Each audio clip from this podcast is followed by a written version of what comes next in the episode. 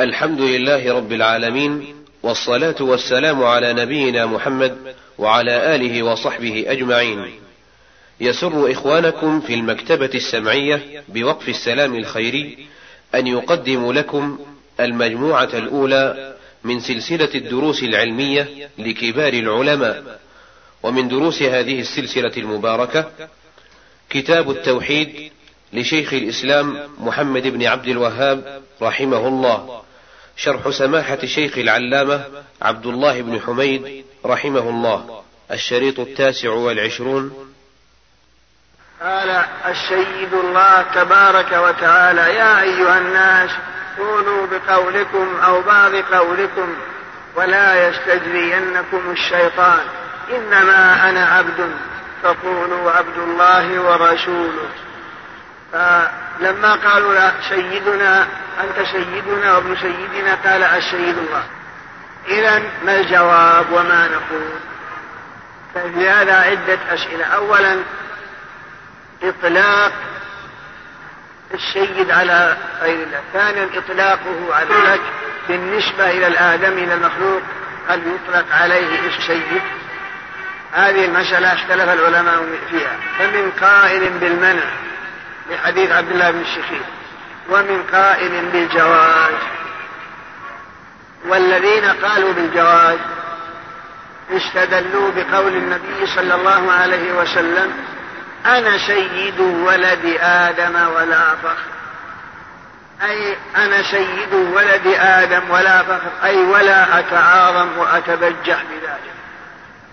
وقال لشد قوموا إلى سيدكم سعد. قالوا هذا يدل على جواز إطلاق السيد على أي شخص إذا كان أهلا لها فلا مانع. وأجابوا عن حديث لما قالوا لأنت سيدنا وابن سيدنا أنكر عليهم. قالوا إنما أنكر عليهم تأدبا مع جناب الربوبية وحماية للتوحيد. لما قابلوه بهذه المقابلة قائلين لا أنت سيدنا وهو لا شك أنه سيدنا وسيد الخلق أجمعين. لكن نهاهم لما قابلوه بهذه المقابلة خشية أن الشيطان يستجرهم وينقلهم إلى ما هو أعظم من هذا ولهذا قال قولوا بقولكم أو بعض قولكم ولا يستجرينكم الشيطان إنما أنا عبد فقولوا عبد الله ورسوله.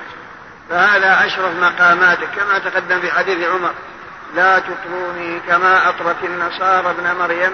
إنما أنا عبد فقولوا عبد الله ورسوله. فأشرف مقامات الرسول هي العبودية فليس هناك أشرف منها. ألا ترى أن الله ذكر العبودية في حقه؟ في مقام إنزال القرآن عليه. قال وإن كنتم في ريب مما نزلنا على عبدنا. دل على أن أشرف مقامات لا سيد ولا غيره. هي العبودية. وقال الحمد لله الذي أنزل على عبده الكتاب. وقال سبحان الذي أسرى بعبده ليلا من المسجد الحرام. وقال تبارك الذي نزل الفرقان على عبده. وقال فأوحى إلى عبده ما أوحى. وقال أليس الله بكاف عبدا وقال هو الذي ينزل على عبده آيات بينات. وقال وأنه لما قام عبد الله يدعوه كادوا يكونون عليه لبدا فهذه أشهر مقامات صلى الله عليه وسلم. مع قوله أنا سيد ولد آدم. ومع هذا قال قولوا بقولكم إنما أنا عبد فقولوا عبد الله. فبهذا يتضح أنه لا مانع من إطلاق السيد عليه صلى الله عليه وسلم. وإن كان في المسألة خلاف ذكر العلام المقيد في بدائع الفوائد. ثانيا إطلاق السيد على الله. فهل نقول إن الله سيد ونجعل له اسما من أسمائه بأن نقول هو السيد هذه المسألة لم تذكر في عد الأسماء على قوله تعالى ولله الأسماء الحسنى. ولا شك أن الله سيد لأن السيد معناه هو الذي بلغ النهاية في الشؤدد المعنى هو حاصل للرب سبحانه وتعالى. فإنه بلغ النهاية في الشؤدد فكل شيء بيده وهو الذي يقول للشيء كن فيكون. فجميع ما في السماوات وما في الأرض وما بينهما وما خلق الله وما سيخلق كلهم عبيده وتحت تصرفه وإرادته وقاله يتصرف فيهم بما تقتضيه حكمته وإرادته. وهذا هو النهاية في بلوغ السؤدد لكن هل نجعل له اسم؟ ذهب كثير من العلم إلى أنه هذا جاء من باب الخبر ولم يأتي من باب التسمي. كما يقال مثلا السيد الله كما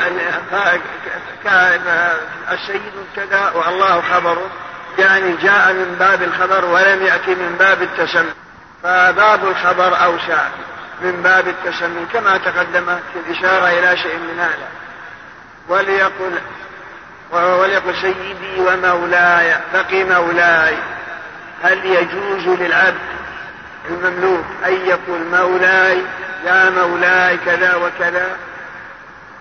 أم أن المولى هو الله سبحانه وتعالى. أو تقول أنت العبد للسيد العبد اذهب إلى مولاك أجاز هذا طائفة من أهل العلم بدليل هذا الحديث. وقال إن لفظة المولى أمر مشترك. بل تنطبق على نحو ستة عشر اسم كلها تسمى فالناظر يسمى مولى. والعتيق يسمى مولى. فلو أعتقت عبدا صرت أنت مولاه. بمعنى ولي نعمته إذ أنت الذي حررته من من العتق. ولهذا جاز إطلاق الاسم على من أعتقه فهو مولاه بمعنى أنه هو الذي اعتقه ومن عليه بنعمة الإعتاق وتخلصه من الرب إلى أن صار حرا والبعض منهم يمنع من هذا لما به من الاشتراك مع اسم الله سبحانه وتعالى. والأولى تركه. وليقل فتاي وفتاتي وغلامي يعني تسمي مملوكك فتاي. أين فتاي؟ مثلا أين فتاي؟ أين فتاتي؟ أين غلامي عندي هذا الفتى أريد أن أبيعه. عندي هذا الغلام أريد أن أستخدمه وما أشبه ذلك. كل هذا تأدبا مع جناب الربوبية لما لما يحمله اللفظ من عبد العبد والأمة من من الاشتراك بمعنى عبودية الخلق لله سبحانه وتعالى وأنهم كلهم عبيده وتحت تصرفه أما الآن فنترككم مع مجلس آخر من هذا الشرح.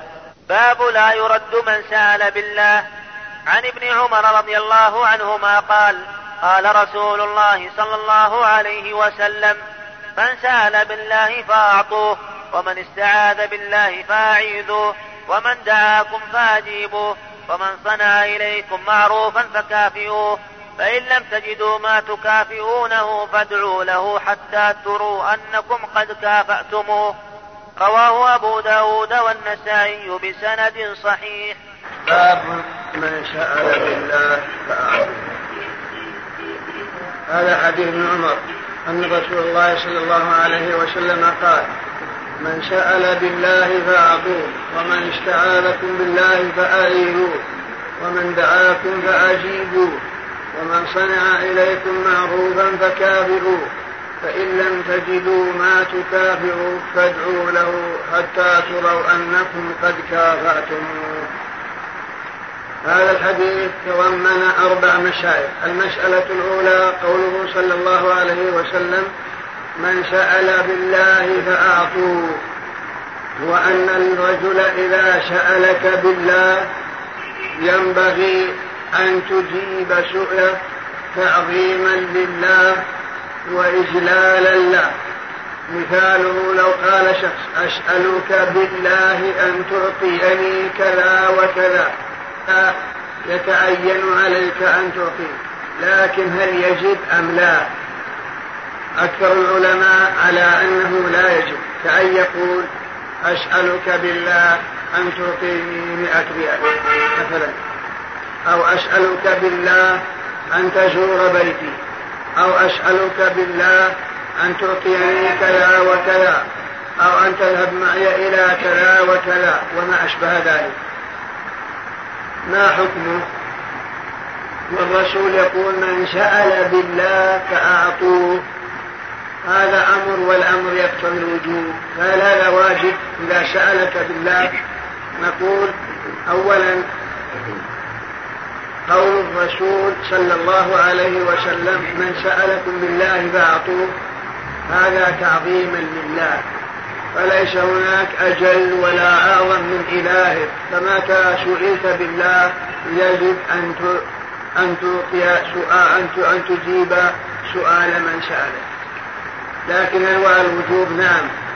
ذهب شيخ الإسلام ابن تيمية إلى أنه يجب إذا سألك بالله إلا أن عند ابن تيمية تفصيل إن كان يريد إكرامك يقول أسألك بالله أن تأكل طعامي. هذا لا يجب وإنما يستحب. أو أسألك بالله أن تزورني بقصد إكرامك والرفع من مقامك. فهذا لا يجب بل ينبغي إبرار القسم. أما إذا سألك بالله لمصلحة له هو بل أقسم عليك هذا يجب ما لم يضرك. كأن يقول أسألك بالله تعطيني شيء لأني محتاج والعشرين ما تضرك ولا تكلفك يجب عليك أن تعطيه وجوبا فلو تأخرت ولم تعطه فأنت آدم. هذا على رأي شيخ الإسلام. أما الجمهور لا, لا يجب إنما ينبغي إضرار قسمه وهذا من باب الاستحباب وإلا لو تركت لا حرج عليك. فإن أعطيت فلك الأجر. وأما شيخ الإسلام يقول لا بل تأثم لعموم قوله صلى الله عليه وسلم من سأل بالله فأعطوه. المسألة الثانية قول ومن استعاذكم بالله فأعيدوه. كأن يقول لك إنسان أعوذ بالله من شرك أو أعوذ بالله من شر شيء أن أستعيذ بالله ثم بك بأن تكف شر فلان عني. كأن تكون أمير أو عندك سلطة وقدرة على أنك تستطيع أن تناصره. فهذا يجب عليك. أن تناصره لما في الحديث الآخر. انصر أخاك ظالما أو مظلوما. إن كان ظالما فتمنعه عن الظلم وإن كان مظلوما فتساعده وترفع الظلم عنه. وخاصة إذا سألك بالله أن ترفع عنه الظلم بأن استعاذ بك استعاذ بالله ثم بك على أن تساعده برفع هذا الظلم عنه. فهذا يجب عليك إذا كنت قادرا على ذلك. المسألة الثالثة قولك ومن دعاكم فأجيبوا معنى من دعاكم يعني كأن يصنع وليمة ثم يدعو ينبغي أن تذهب إليه وأن تجيب دعوته. لأنك تعرف أن من حقوق المسلم على المسلم إجابة دعوته. وقد قال رسول الله صلى الله عليه وسلم حق المسلم على المسلم شف وفي رواية السبع رد السلام عليه. وإذا استنصح آه، إذا إذا دعاك فأجبه وإذا استنصحك فانصح له. وإذا عطش فشمته وإذا مرض فعده وإذا مات فاشهد جنازته. هذه من حقوق المسلم ومن جملتها إذا دعاك فأجبه. وهو معنى هذا الحديث. ولا سيما وليمة العرس فإنه إذا دعاك مسلم يحرم هجره ظاهره الخير. وعند عرس دعاك لوليمة عرس يجب عليك الحضور. ولا يجوز لك أن تتأخر. بل بل تفطر لو كنت صائما صوم نفسك بما في ذلك من إدخال الأنس عليه والسرور عليه. وهذا خاصة في وليمة العرس عند طائفة من العلم. أما بقية الولائم كوليمة الاختتان أو وليمة قدوم غائب أو وليمة أخرى من أي أنواع الولائم فهذا يستحب أن تحضر. أما إن كان صاحب بدعة وصاحب معاصي لا ينبغي أن تعذر إلا إذا كنت تستطيع أن تمنعه من هذه المعصية. كأن يدور على أن يدير على طعامه كؤوس خمر مثلا وأن تستطيع ينبغي أن تحضر ثم تمنع هذا المحرم أما إذا كنت لا تستطيع فلا. أما الوليمة وليمة عرس نعم يجب إذا كان الذي دعاك من جملة المسلمين الذين يحرم هجرهم.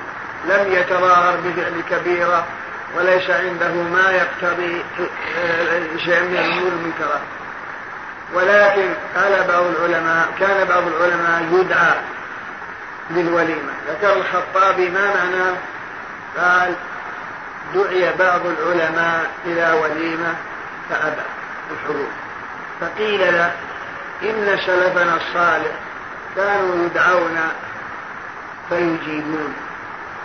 والرسول يقول إذا دعاكم إذا دعاك إذا أخوكم تكلمك لكم فأجيبوا. وفي رواية إذا دعاك أخوك فأجيبوا. والسلف كانوا يجيبون دعوة من دعاهم. قال هؤلاء الذين امتنعوا إن السلف كانوا يدعون للأخوة والمواساة ونحن ندعى للمكافاة والمباهاة فلا نعلم إنما دعاك للمكافأة أو المباهاة. أما لو كان يدعوك للمحبة والخير والصلاة لا بأس. أما إذا كنت مثلا يباهي بك بأن جانا فلان أو ما أشبه ذلك أو للمكافأة أو يحط عندك يكون عندك سلطة قضاء أو ما أشبه ذلك هذا وتعرف أن له أغراض وله مقاصد هذا لا ينبغي الحضور حتى ولو دعاك ولو قيل مثلا ولو استدل من دعاكم فأجيبوه. ما لم يوجد ما ينافيها. كما قال بعض السلف المقطع ما نقل الخطابي قال كانوا يدعون السلف للأخوة والمواساة ونحن ندعى للمكافاة والمباهاة فلا هذا هو المعنى. المسألة الرابعة في الحديث قوله صلى الله عليه وسلم ومن صنع إليكم معروفا فكافئوه. أي إذا أسدى إليك إنسان معروف ينبغي أن تكافئه وتعطيه من جنس ما أعطاك أو أكثر. ما السبب؟ ما هي العلة؟ العلة هو أنك هو أنه أنك أنك إذا أعطيت هذا الشخص وصنعت إليه معروف فهو لابد أن قلبه يميل إليك في مقابل معروفك قلبه يميل إليك ويذل لك. فيكون قلبه فيه شيء من المذلة بسبب معروفك عليه وإحسانك إليه. فينبغي أن يكافئك حتى يكون قلبه كله لله. وينقطع القلب عن جميع العلاء عن جميع الخلائق ويتصل بخلاف إذا كان لك عليه معروف فهو يميل إليك من ناحية ويذل لك من ناحية والقلب ينبغي أن يكون لله. ألا ترى ما جرى لإبراهيم؟ فإن إبراهيم الخليل إمام الحنفاء ووالد الأنبياء صلوات الله وسلامه عليه كان لما جاءه الولد انشعب قلبه محبة لولده كما هي العادة فإن الإنسان يحب أولاده. فالله أمر بذبح ولده. فشف ليسلم قلبه لله. ليسلم قلبه لله ولا يكون فيه تعلق في القلب تعلق لغير الله. من أجل أن يصفى القلب كله لله. فلا يقال الولد في أي محبة. فاستسلم. للقضاء المحتوم فهم بذبح ولده امتثالا لأمر الله ليسلم القلب كله لله ولا يقدر أي شعبة للولد ولا غيره. لكن لما نفذ أمر الله وصدق الرؤيا أدركته رحمة أرحم الراحمين. فقال الله إن هذا لهو البلاء المميت وفديناه بربح عظيم وأمر بأن يرفع يده عن ذبح ولده إسماعيل. والعلة في هذا كله ليسلم قلبه لله. فكذلك من صنع إليك معروف أو أنت صنعت إلى إنسان معروف فمن من صنع إليك معروف تجد في قلبك شيء من المحبة. وشيء من الذل له وقلبك مأمور بأن يكون خالصا لله. فإذا كافيته على ما أعطاك ما بقي في القلب شيء. إن محبة خالصة وأنت أديت الذي عليك. هذا معنى ما صنع إليكم معروفا فكافئوه. ويقول الشاعر في هذا المعنى إذا أفادك إنسان بفائدة يعني مالية أو علمية فلازم شكره أبدا. وقل فلان جزاه الله صالحة أفادنيها وأرجو الكبر والحسد. فهذا من باب المكافأة إذا لم تستطع. بالنسبة إلى المالية. فإن لم تجدوا ما تكافئوا فادعوا له حتى تروا, تروا أنكم قد كافأتموه تروا بما تظنون أو تروا بمعنى تعلمون. أنكم قد كافأتموه. هذا يدل على أنه إذا صنع إذا صنعت إذا صنع إليك معروف فأنت تكافئ فإن كنت لا تستطيع مكافأته ولم يكن عندك ما تقابل به ذلك المعروف فادعو له بمقابلة إحسانه إليك. وكأن المعنى تقول يا ربي أنا عاجز عن مكافأته فكافئه أنت. هذا معنى. فكافئه أنت عني يا ربي فتدعونه بالرحمة والمغفرة والرزق الواسع في مقابلة إحسانه إليك. فكأنك تقول يا ربي أسدى إلي معروفا وأنا لا أستطيع مكافأته وقد قال نبيك فإن لم تجدوا ما تكافدوا له فأنا أدعو أن تجازي بأن تقوم بجزائه عني. و وتعطيه أو تسدي إليه من المعروف مقابل أو أكثر ما أسدى إليه. فقم عني بالمعروف الذي ملكني. هذا هو المعنى. فإن لم تجدوا ما تتابعوا فادعوا له حتى تروا أنكم قد كافأتم رواه أبو داود والنسائي وغيرهما والله أعلم. أما الآن فنترككم مع مجلس آخر من هذا الشرح. باب لا يسأل بوجه الله إلا الجنة. عن جابر قال قال رسول الله صلى الله عليه وسلم لا يسأل بوجه الله إلا الجنة. رواه أبو داود. باب لا يسأل بوجه الله إلا الجنة. عن جابر بن عبد الله رضي الله عنه أن رسول الله صلى الله عليه وسلم قال لا يسأل بوجه الله إلا الجنة. في هذا مسألتان. المسألة الأولى قوله لا يسأل بوجه الله إلا الجنة. المصنف عقد الباب بلفظ الحديث. قال باب لا يسأل بوجه الله إلا الجنة. هذه هي ترجمة المؤلف الحديث لا يسأل بوجه الله إلا الجنة. هي هي. بهذا نقول دل الحديث على مسألتين المسألة الأولى قوله لا يسأل بوجه الله إلا الجنة.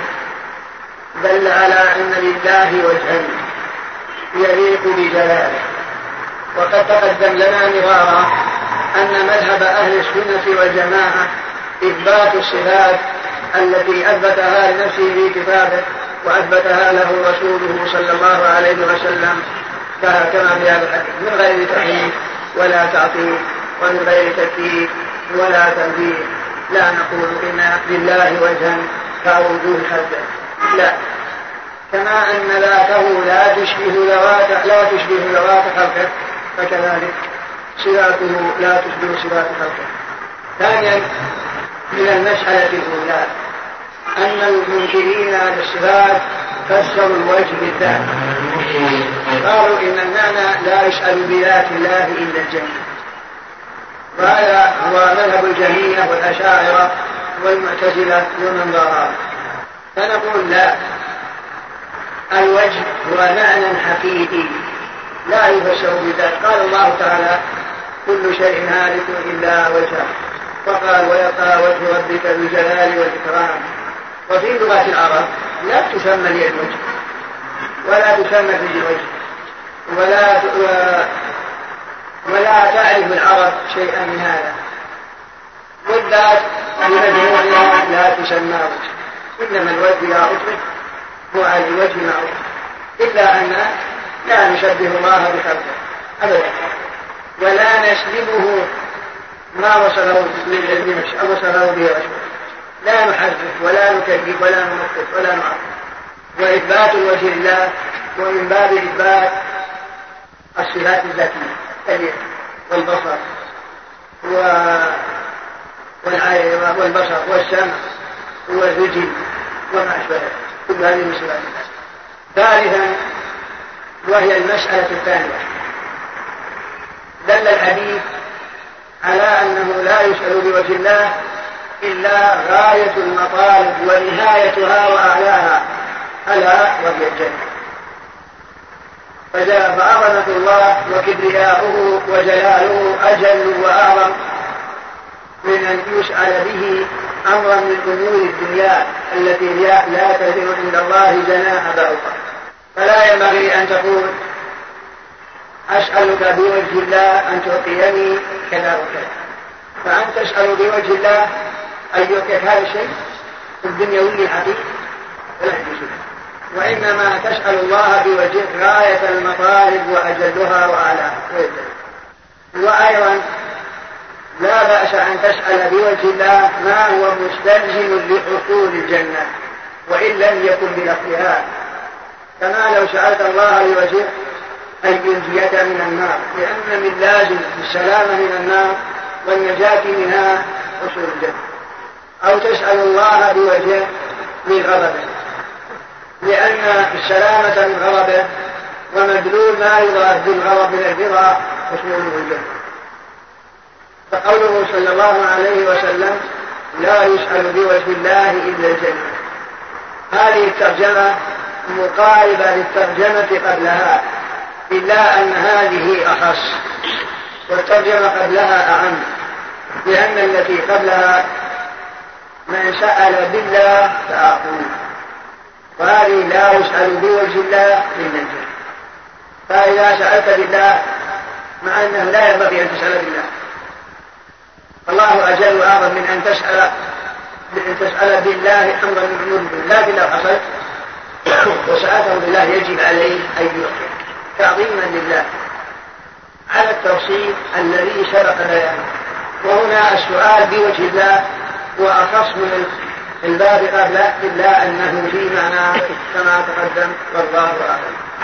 أما فيها إثبات وجه الله تعالى فليس المراد أن المراد المحل في مكان ولله المشرق والمغرب فأينما تولوا وجه الله يعني في أي مكان وأي جهة ذاك تريد الله سبحانه وتعالى ومتقربا إليه بالعمل الصالح فالله سبحانه يقبله هذا هو المعنى كل ما بين المشرق والمغرب في الله أمن ولله المشرق والمغرب كله الله فأينما تولوا فثم وجه أينما تتجه بعملك الصالح قاصدا به وجه الله الله يقبله ويفيده في في أي جهة كان ما دام أن اتجاهك وقصدك بعملك وجه الله ليس المراد أن وجه الله حال في كل مكان لا. أما الآن فنترككم مع مجلس آخر من هذا الشرح.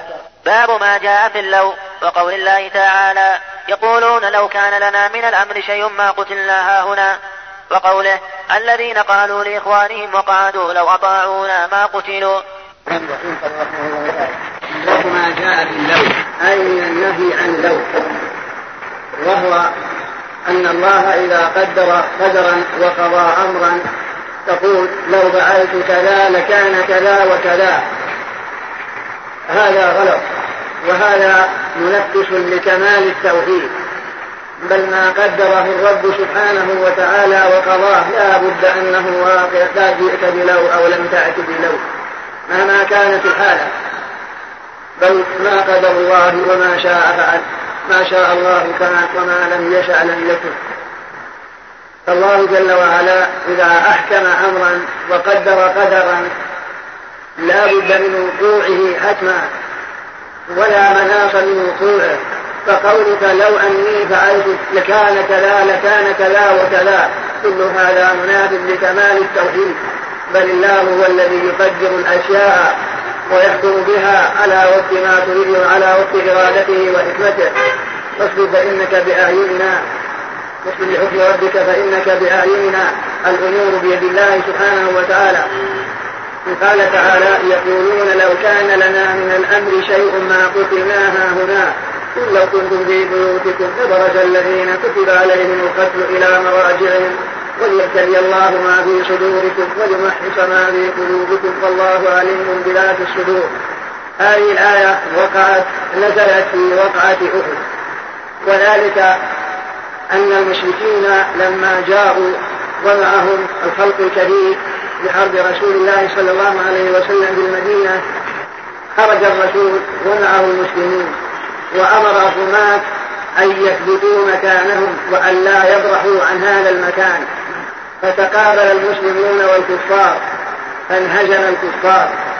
لما انهزم الكفار جاء الرماة الذين أمرهم النبي بالمحافظة على هذه السنية تركوا محلهم وجاءوا لأجل أخذ الغنيمة.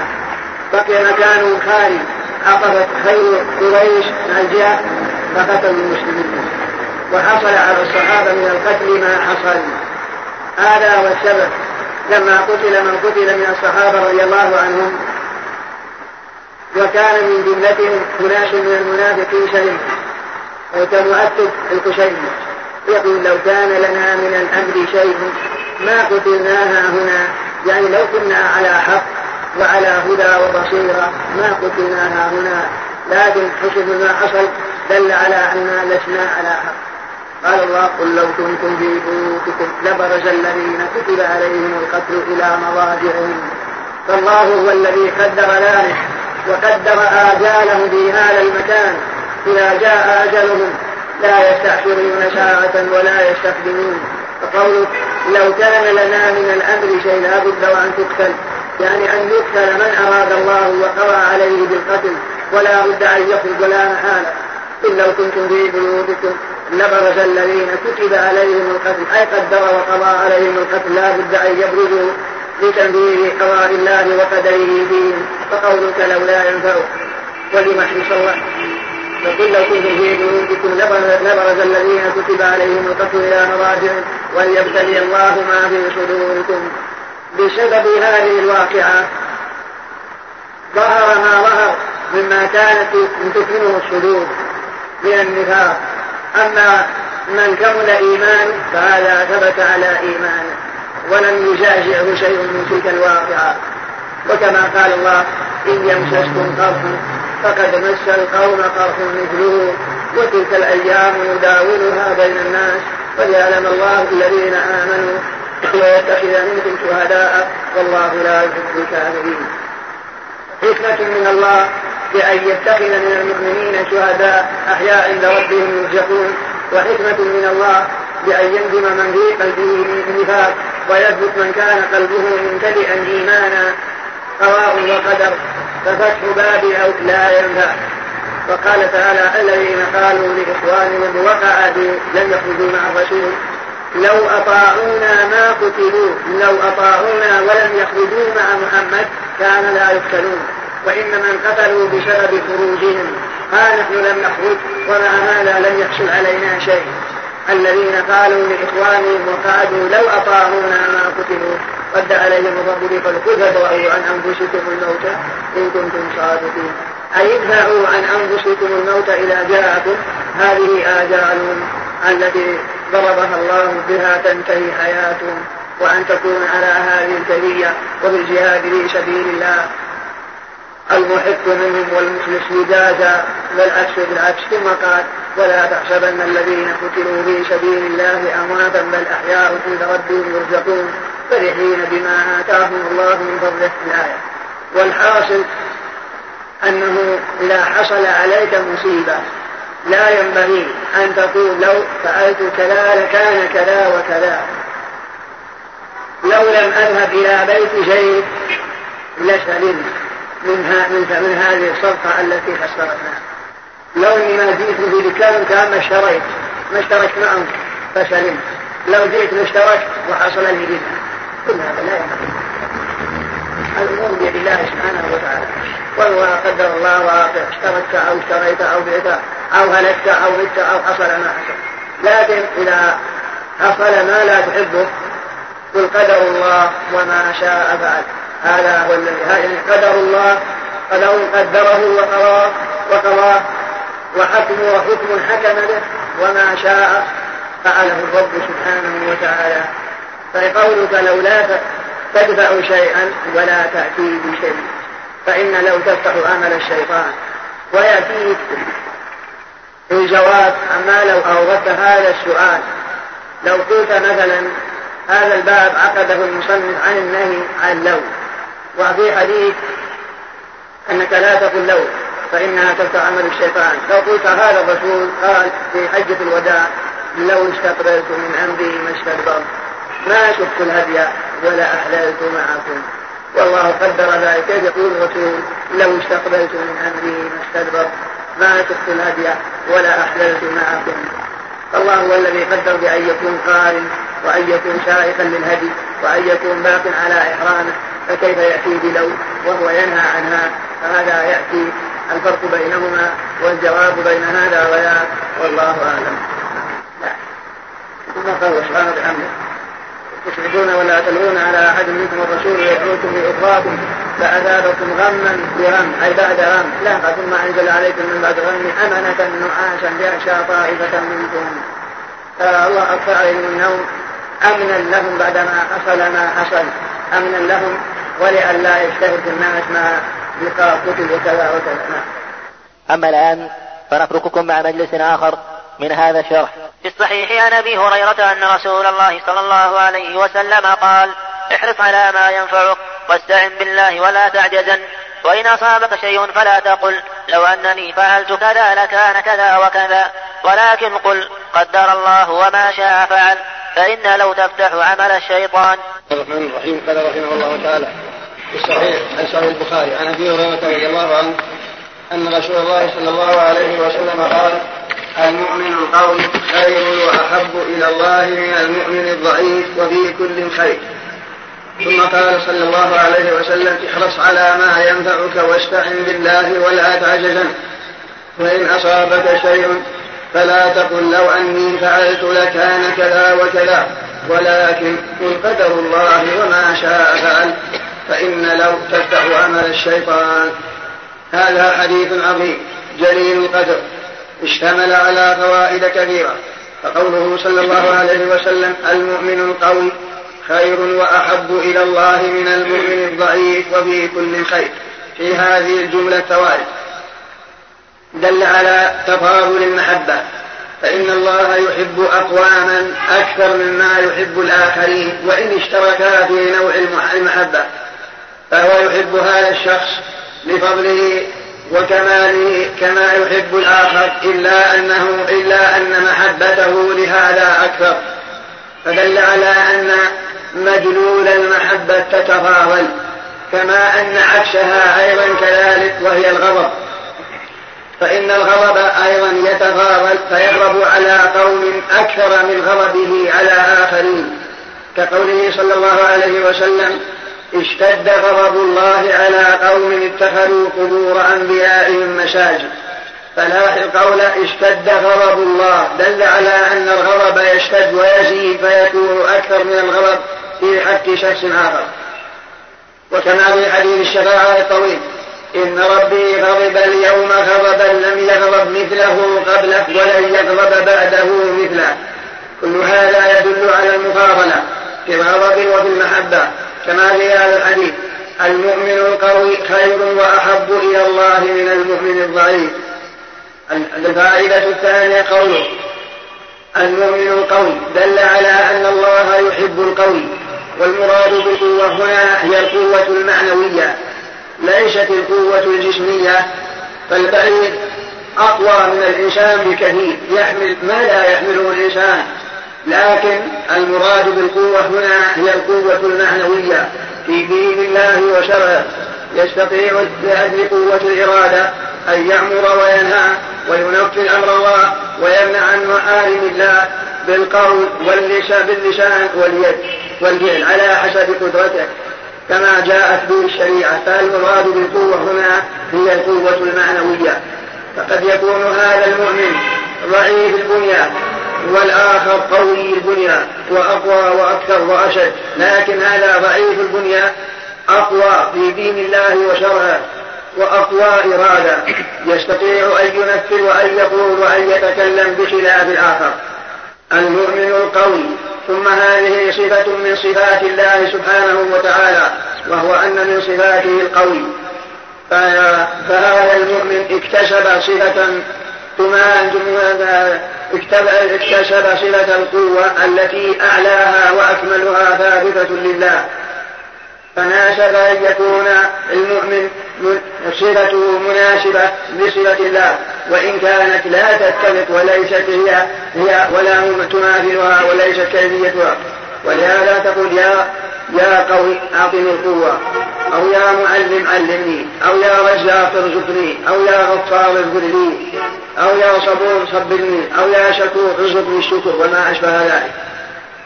المؤمن القوي خير وأحب إلى الله من المؤمن الضعيف وفي كل خير. ثم قال احرص على ما ينفعك واستعن بالله ولا تعجزن فمعنى احرص بفتح الراء ويجوز كسرها. الحرص الحرص وبذل الغاية ونهاية الاجتهاد في كل ما من شأنه يجلب لك النفع ويدفع عنك الضرر. هذا هو الحرص. احرص على ما ينفعك في دينك في دينك ودنياك ولا ينبغي أن تميل إلى الكسل وإلى البطالة بل اجتهد وابذل الغاية في تحصيل ما ينفعك وفي تحصيل ما يرفعك ويدفع عنك الضرر ويجلب لك النفع طالبا العون في ذلك من الله تعالى. هذا معنى احرص على ما ينفعك واستعن بالله أي اطلب العون من الله. وهذا معنى قوله تعالى إياك نعبد وإياك نستعين. فالحرص على ما ينفعك عبادة. واستعن بالله معنى وإياك نستعين. فهذا يدل على أن الله أمر بتعاطي الأسباب. ولا يجوز لك أن تتخلى عن الأسباب. فالرب سبحانه وتعالى ربط الأسباب بمسبباتها. فإن الاعتماد على الأسباب شرك.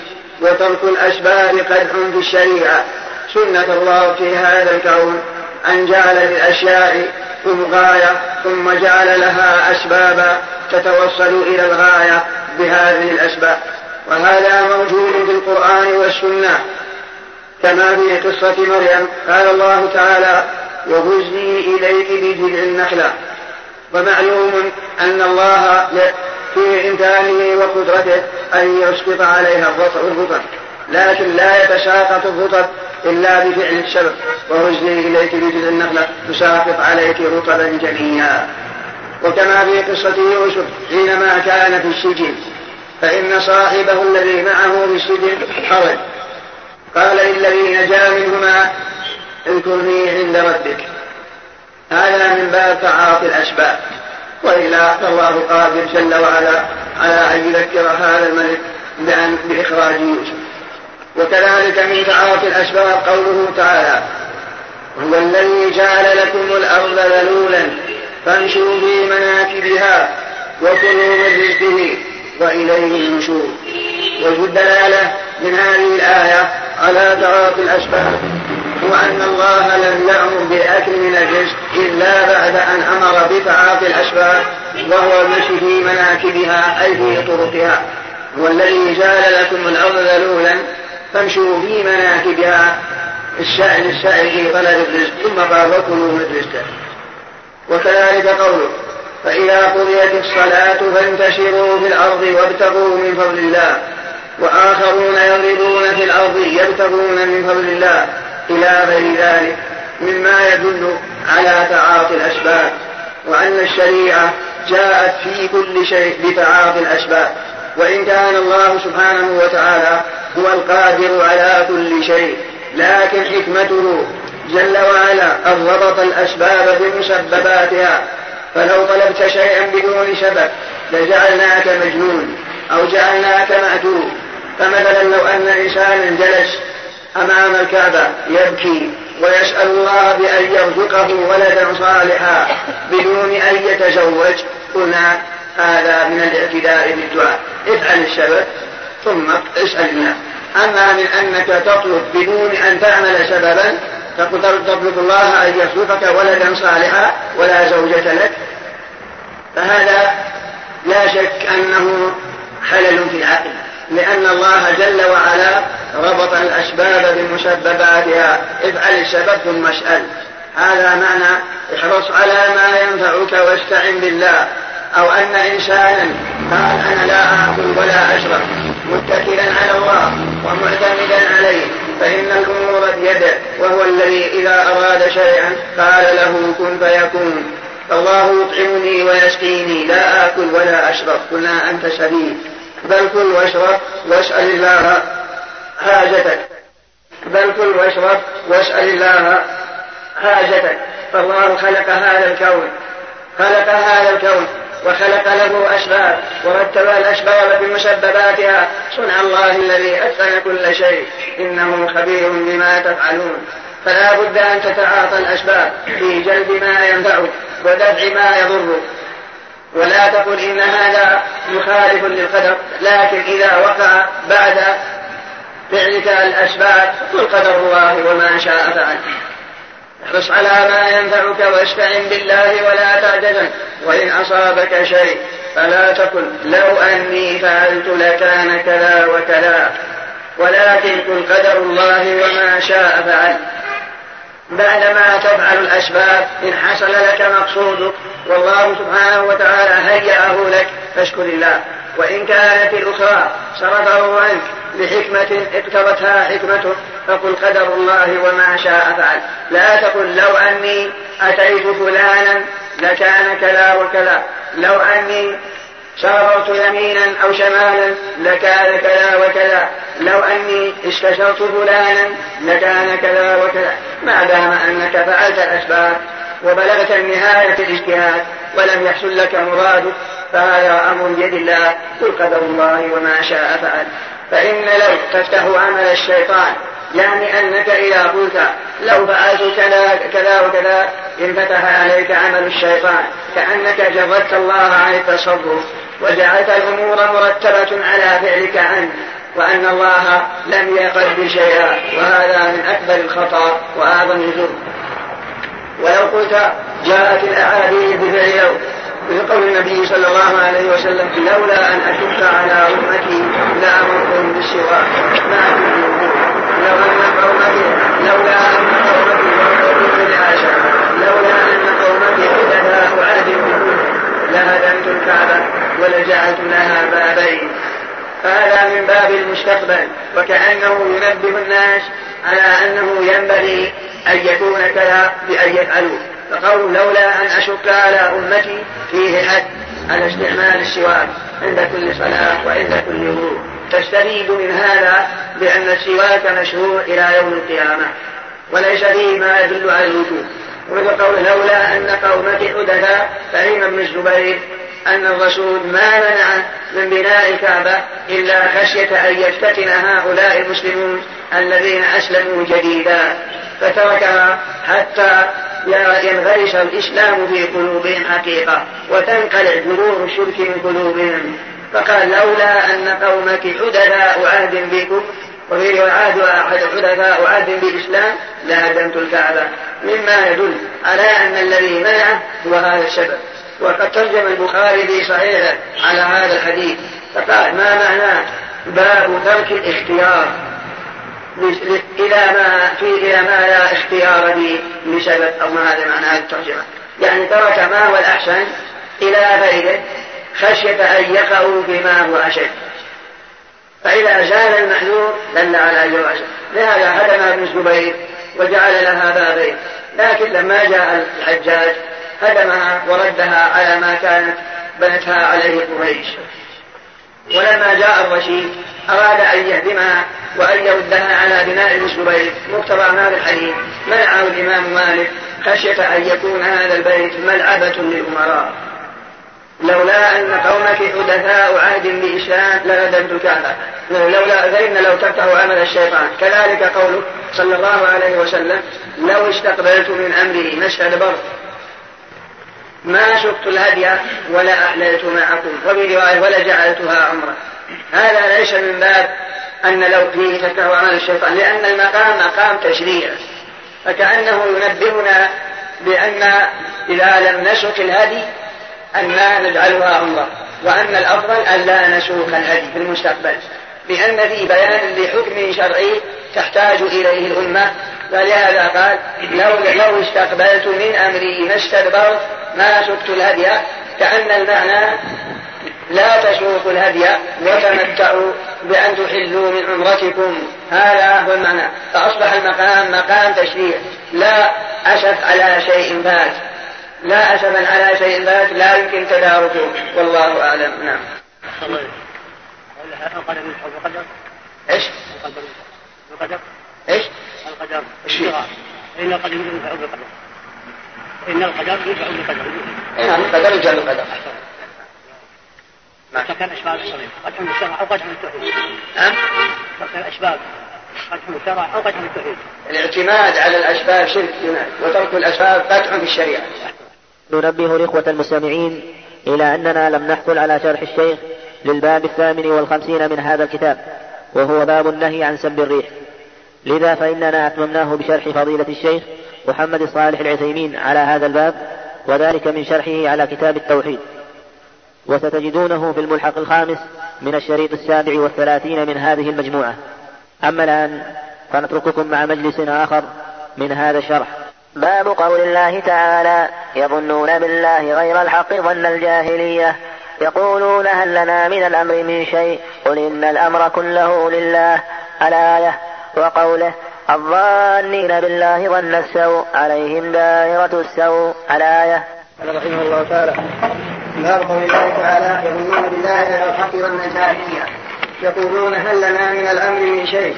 قل إن الأمر كله لله. يخفون في أنفسهم ما لا يبدون لك. يقولون لو كان لنا من الأمر شيء ما قتلناها هنا قل لو كنتم في بيوتكم لبرز الذين كتب عليهم القتل إلى مضاجعهم. وليبتلي الله ما في صدوركم وليمحص ما في قلوبكم. والله عليم بذات الصدور. وفي الأخرى الظانين بالله ظن السوء عليهم دائرة السوء. وغضب الله عليهم ولعنهم وأعد لهم جهنم وساءت مصيرا.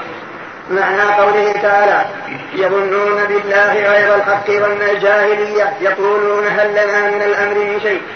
معنى الآية نعرف أولا أن حسن الظن بالله هو واجب من واجبات التوحيد. فلا يجوز لك أن تسيء الظن بالله بل أحسن الظن فإن الله سبحانه وتعالى بعباده غفور رحيم ودود إلى غير ذلك. فإذا تأملت أسماء الله وصفاته. وجدت أن كل صفة من صفاته تدلك على حسن الظن بالله.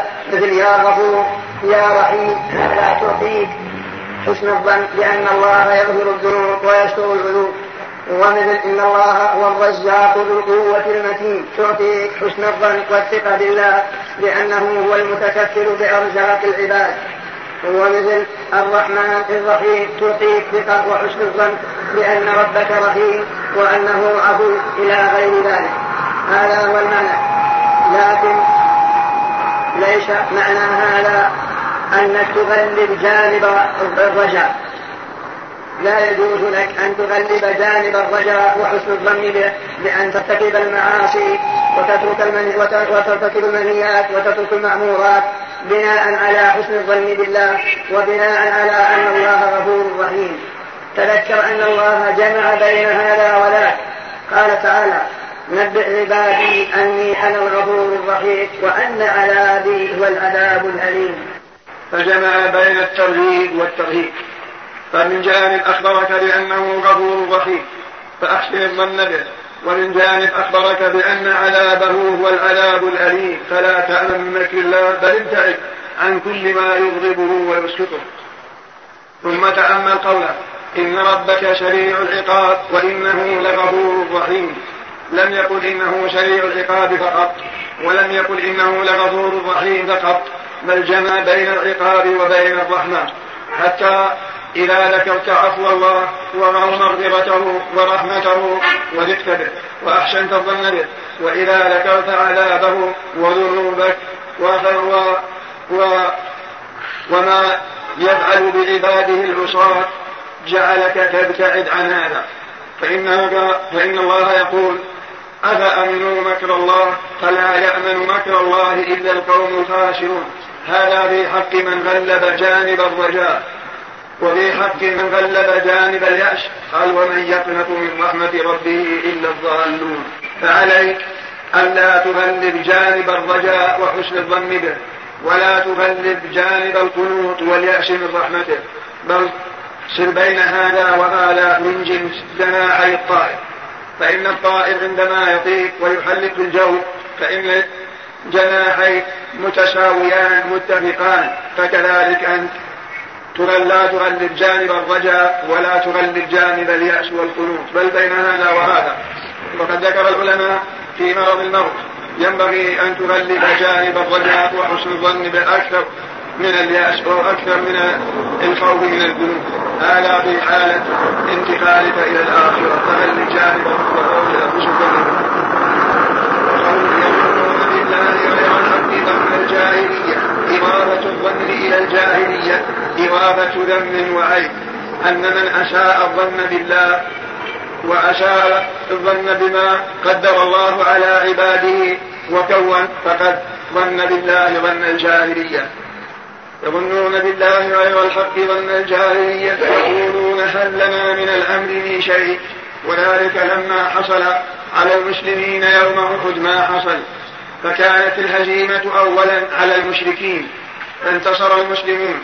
لما انتصر المسلمون وانهزم مشركو قريش وأتباعهم جاء الرماة الذين قال لهم الرسول صلى الله عليه وسلم أن اثبتوا مكانكم. جاء المشركين انهزموا. جاءوا مبادرين لأخذ الغنيمة فبقي مكانهم لم يكن به أحد. عرف المشركون من جهة الرماة مكان الرماة حتى حصل ما على المسلمين ما حصل. وانقتل من قتل من المسلمين. فالجاهل فالمنافقون ظنوا أنها لا تقوم دائرة للمسلمين وأن الإسلام قد انتهى وزالت خضراء وباد نهائيا ولن تقم له بعد هذا قائما. هذا ظنهم يظنون بالله غير الحق ظن الجاهلية يقولون هذا تفسير لظن الجاهلية. يقولون هل لنا من الأمر من شيء؟ يعني لو كنا على حق أو أن محمدا على حق لم يحصل عليه ما حصل من قتل أصحابه وظهور المشركين عليهم. لكن هذا يدل على أنه ليس على حق. يقولون لو كان لنا من الأمر من شيء قل إن الأمر كله لله. فالله سبحانه وتعالى له الحكمة البالغة والتقدير التام. فالله هو الذي قدر ذلك. ما هي الحكمة في كون أن المشركين ظهروا على المسلمين وقتل من قتل من المسلمين؟ ما هي الحكمة؟ الحكمة أمران فيما يرى وإن كان هناك حكم كثيرة قد لا قد تكون خاطئة لكن الأمر الأول لما تعلق الناس بالرسول صلى الله عليه وسلم وظنوا أنه عنده شيء من النصر. أعلمهم الله بأن محمدا ليس بيده شيء ليس لك من الأمر شيء. الأمر بيد الله سبحانه وتعالى فيؤدي إلى تعلق القلوب بالله لا إلى محمد ولا غيره. ألا ترى ما جاء في الصحيح؟ يوم أحد كسرت رباعيته صلى الله عليه وسلم وشج رأسه دخلت حلقة المغفر فيها متع. فجعل الدم يسيل من وجهه. وجاء مالك بن سنان والد أبي سعيد فاقتلع حلقة المغفر بأسنانه من رأس الرسول حتى سقطت أسنانه ودخل شيء من الدم في فم مالك بن سنان فابتلع. فقال الرسول لن تمسك النار. فقد جعل يقول وهو يمسح الدم عن وجهه. كيف يفلح قوم شجوا نبيهم؟ كيف يفلح قوم شجوا نبيهم؟ أنزل الله عليك ليس لك من الأمر شيء. أو يتوب عليهم أو يعذبهم فإنهم ظالمون. وما ذاك إلا لأجل أن القلوب تنصرف إلى الله وتتعلق بالله وألا يبقى في القلب أي تعلق لا بالرسول ولا بغيره. هذه من الحكم التي حصلت يوم أحد. الحكمة الثانية هو ما ذكره الله في قوله أولما أصابتكم مصيبة قد أصبتم مثلها. قلتم أن هذا من أين جتنا هذه المصيبة؟ قل هو من عند أنفسكم. ما جاءكم البلاء والهزيمة إلا من قبل عملكم وهو أنهم خالفوا أمر نبيهم وتركوا الثار الهام. الذين جعل الرسول فيه نحو سبعين مقاتلا من أفاضل الصحابة وهم الرماة جاءوا مبادرين إلى الغنيمة حتى حصلت الفجوة فجاء المشركون من قبلهم. قل هو من عند أنفسكم. ثانيا فيه الرد على القدرية. الذين يقولون إن الله لم يعلم بالأشياء إلا بعد وقوعها. فالرب غير عالم بما سيقع على المسلمين. وهذا خارج عن قدرته. وهم القدرية الذين يقولون إن الأمر أنف. معنى أنف يعني جديد. لم يكن في سابق علم الله. ولم يؤمنوا بما شاء الله كان وما لم يشاء لم يكن. أما المسلمون فنقول نعم ما شاء الله كان البتة. فالله إذا أراد شيئا لا بد من وقوعه شاء الناس أم لم يشاءوا؟ وما لم يشأ لا يقع شاء الناس أو لم يشاءوا؟ بل مشيئته غالبة نافذة على كل مشيئة. أبا رضي الناس أم سخطوا شاءوا أم لم يشاءوا؟ يقولون هل لنا من الأمر من شيء؟ قل إن الأمر كله لله. يخفون أي المنافقون يخفون في أنفسهم ما لا يبدون لك. يقولون لو كان لنا من الأمر من شيء قل إن الأمر كله لله. قل لو كنتم في بيوتكم لبرز الذين كتب عليهم القتل إلى مضاجعهم. فمن قدر الله أنه يقتل لا بد أن يخرج ويقتل بكل حال. أمر محكم وقضاء مدبر. لا راد لما قضى ولا معقب لحكمه. وليبتلي الله ما في صدوركم وليمحص ما في قلوبكم. أي أن الواقع حصلت على المسلمين بقتل من قتل من أجل أيضا ابتلاء ما في الصدر فالصدر يكون فيه شيء من الشر وشيء من الشبهات وشيء من دغل الشيطان وشيء من الإيمان الخالص. فكأن القلب فيه عمل صالح وفيه عمل آخر مناد للصالح. لكن لكنك تستعين عليه بالإيمان بالله وتجاهد هذا العمل السيء بأن تطرده من قلبك. فالله قدر هذه المصيبة من أجل استخراج ما في قلبك من الدغل ولأجل أن يسلم القلب كله لله. وليعلم أن الله هو الذي ينفع ويضر وهو الذي ينصر وهو الذي يؤيد وهو الذي يخذل وهو الذي يتصرف في خلقه بما تقتضيه حكمته وإرادته. في بيوتكم لبرز الذين كتب عليهم القتل إلى مضاجعهم وليبتلي الله ما في صدوركم ثم قال وليمحص ما في قلوبكم. أي يخلصها ويصفي القلب من شوائب الشكوك ومن الجذور التي تنقص كمال التوحيد أو تقدح بالتوحيد حتى يكون القلب أبيض. وليمحص ما في قلوبكم والله عليم بذات الصدور. والله أعلم. أما الآن فنترككم مع مجلس آخر من هذا الشرح. قال ابن القيم في الآية الأولى فسر هذا الظن بأنه سبحانه لا ينصر رسوله وأن أمره سيضمحل وفسر أن ما أصابهم لم يكن بقدر الله وحكمته ففسر بإنكار الحكمة وإنكار القدر وإنكار أن يتم أمر رسوله وأن يظهره على الدين كله. وهذا هو ظن السوء الذي ظنه المنافقون والمشركون في سورة الفتح. وإنما كان هذا ظن السوء لأنه ظن غير ما يليق به سبحانه وما يليق بحكمته وحمده ووعده الصادق. فمن ظن أنه يديل الباطل على الحق إدالة مستقرة يضمحل معها الحق أو أنكر أن يكون ما جرى بقضائه وقدره أو أنكر أن يكون قدره بحكمة بالغة يستحق عليها الحمد. بل زعم أن ذلك لمشيئة مجردة. فذلك ظن الذين كفروا فويل للذين كفروا من النار. وأكثر الناس يظنون بالله ظن السوء فيما يختص بهم وفيما يفعله بغيرهم. ولا يسلم من ذلك إلا من عرف الله وأسماءه وصفاته وموجب حكمته وحمده. قال ابن القيم بالنسبة إلى ما حصل إلى ما أن ما جرى ما هو إلا مجرد مشيئة مجردة فهذا قد ظن بالله ظن الشوق كما تقدمت الإشارة إليه أو أنه ظن أن الله سبحانه وتعالى يعاقب المطيعين. وينعم على العاصين فقد ظن بالله ظن الشر. كمن ظن أنه يعذب محمد صلى الله عليه وسلم ويرفع أبا جهل في أعلى عليين فهذا قد ظن بالله ظن الشوق وكذلك من ظن أن الله سبحانه وتعالى حال في كل مكان. فكما يقول سبحان ربي الأعلى يقول سبحان ربي الأسفل. وأن ذلك لا فرق بين الأمرين. ظن بالله الشوق إلى غير ذلك. وكذلك من اعترض على قدرة الله وعلى حكمته وتصرفه ظن بالله ظن الشوق إذ من المعلوم أن العقول قاصرة وأنها لا تصل إلى معرفة حكمة الله جل وعلا فمنها ما قد يظهر للإنسان حكمته وغايته المحمودة ومنها ما لا يظهر. فعلى الإنسان الاستسلام والإذعان والانقياد لما قدر الله وما حكم به فهو أعلم بمصالح خلقه.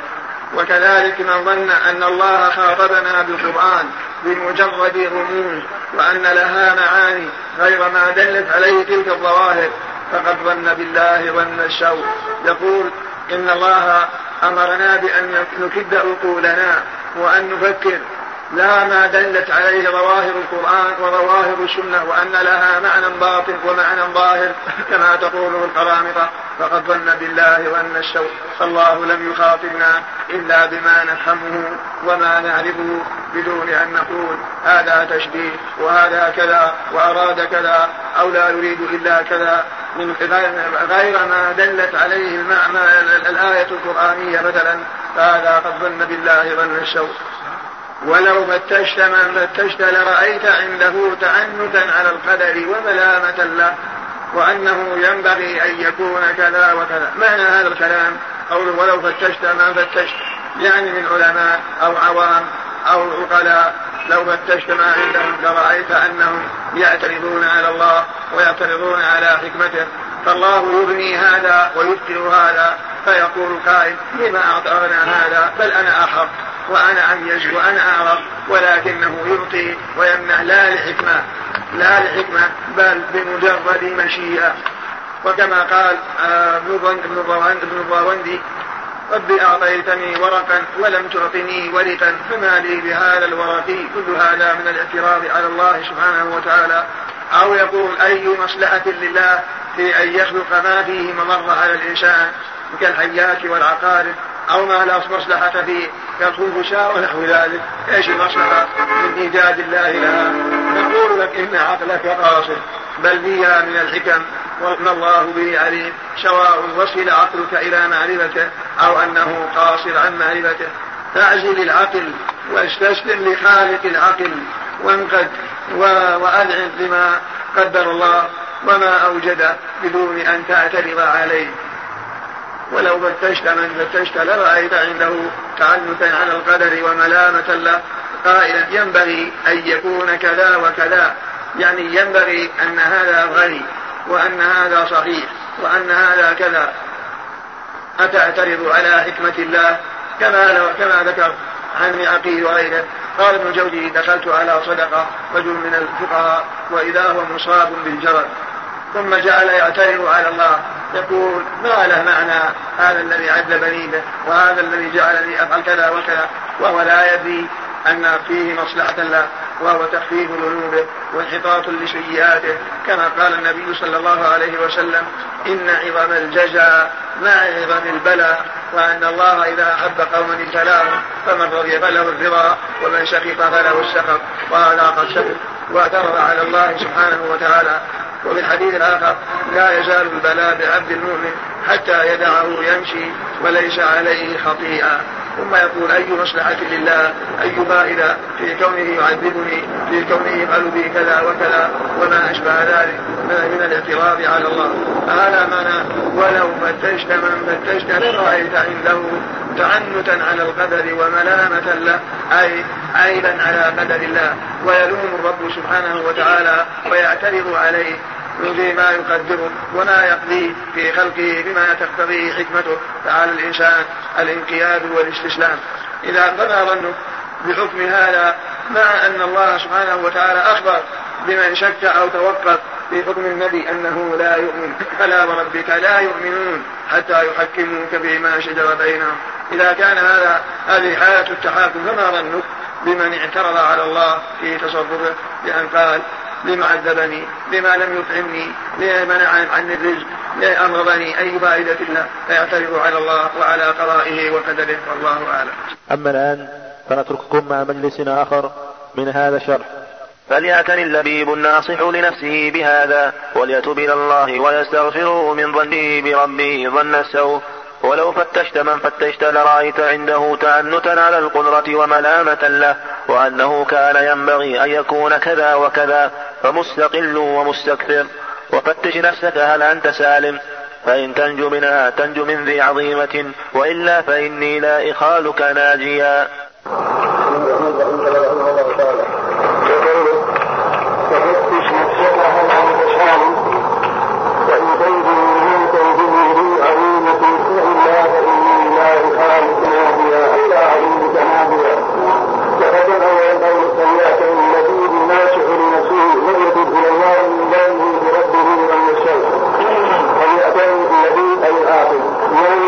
عاقل فينبغي أن تنصح نفسك وأن توقي عند حدها وتعرف أن نفسك هي مصدر كل شر وبلاء هذه نفسك وإلا فالله سبحانه وتعالى هو يأتي بحكمة ويمنع بحكمة وهو أيضا أسماء الأسماء كلها تدل على ما يقتضيه تقتضيه المصلحة والرحمة والحكمة.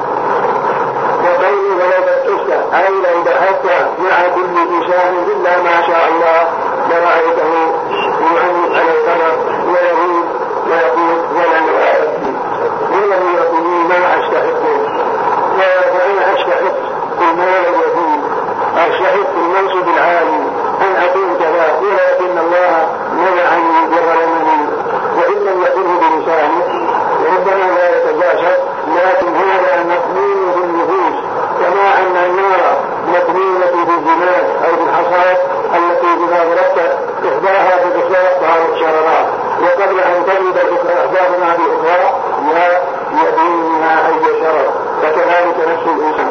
وإن لم ينطق باللسان يقول أنا مجتهد إلى أن أصل إلى أنا مجتهد لكن ربي ظلمني. أو المؤمنين حقيقة وهذا في الحقيقة ظن بالله أن شيء وظن به ظن الجاهلية ظن غير الحق وظن أي مصلحة له بدون أبدا أو لا يؤمن أحدا بل يعطي كل إنسان بمقدمات مالها هي كامل في نفسه ولا تفتش نفسه وأن رأيت منك أنه قلبك هذا. هو مصلحة الخير ومصلحة البلاء ولكن عالج هذا المال انواع وإن بنفسك أنت ان الشيئات من ذلك الدنيا والله اعلم بمصالح تركه ألا ترى أن الله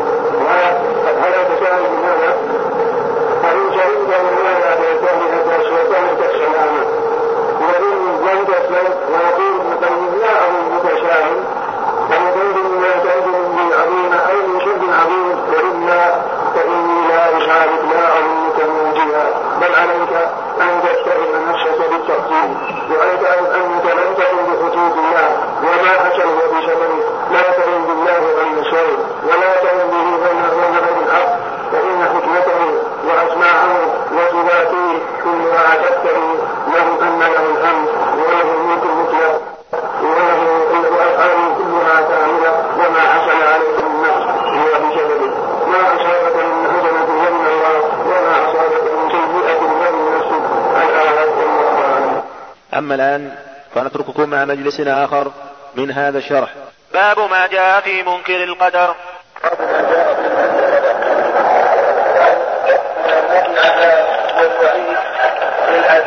على من أنكر القدر القدر هو أحد أركان الإيمان الستة ألا ترى أن جبريل حين سأل النبي صلى الله عليه وسلم عن الإسلام ثم سأله عن الإيمان قال أخبرني عن الإيمان. قال أن تؤمن بالله وملائكته وكتبه ورسله واليوم الآخر. وتؤمن بالقدر خيره وشره. فجعل الإيمان بالقدر خيره وشره. أحد أركان الإيمان الستة قال الله تعالى إنا كل شيء خلقناه بقدر. ومعنى هذا وأنك تعتقد أن ما جرى وتعرف معنى ما شاء الله كان وما لم يشاء لم يكن. أي ما شاء الله من وقوعه لا بد أن يكون. رضي الناس أن شاءوا شاءوا أم لم يشاءوا وما لم يشأ وقوعه ولم يقدره لا يقع.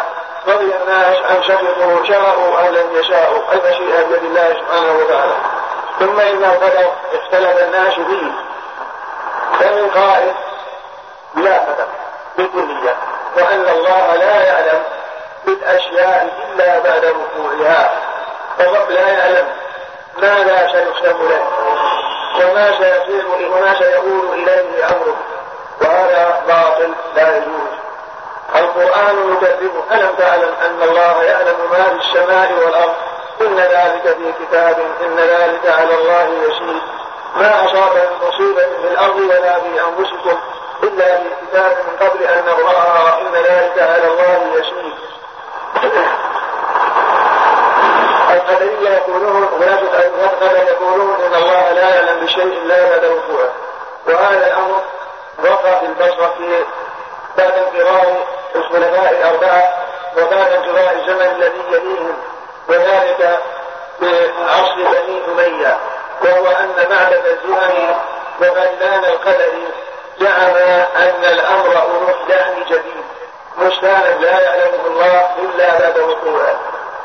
قال حميد بن عبد الرحمن ويحيى بن عمر قال من العراق نريد المدينة من أجل أن يسألوا عن هذه المسألة قالوا لو وفق لنا أحد من أصحاب رسول الله صلى الله عليه وسلم. فلما دخلنا المدينة وفق لنا عبد الله بن عمر داخل في المسجد يريد الدخول المسجد. قال حميد فاتهمته أنا وصاحبي فظننت أن صاحبي سيكل الأمر إليه. فقلت له أبا عبد الرحمن. قال نعم. قال قلت له إنه خرج قبالنا أناس يتقطرون العلم يعني يدعون العلم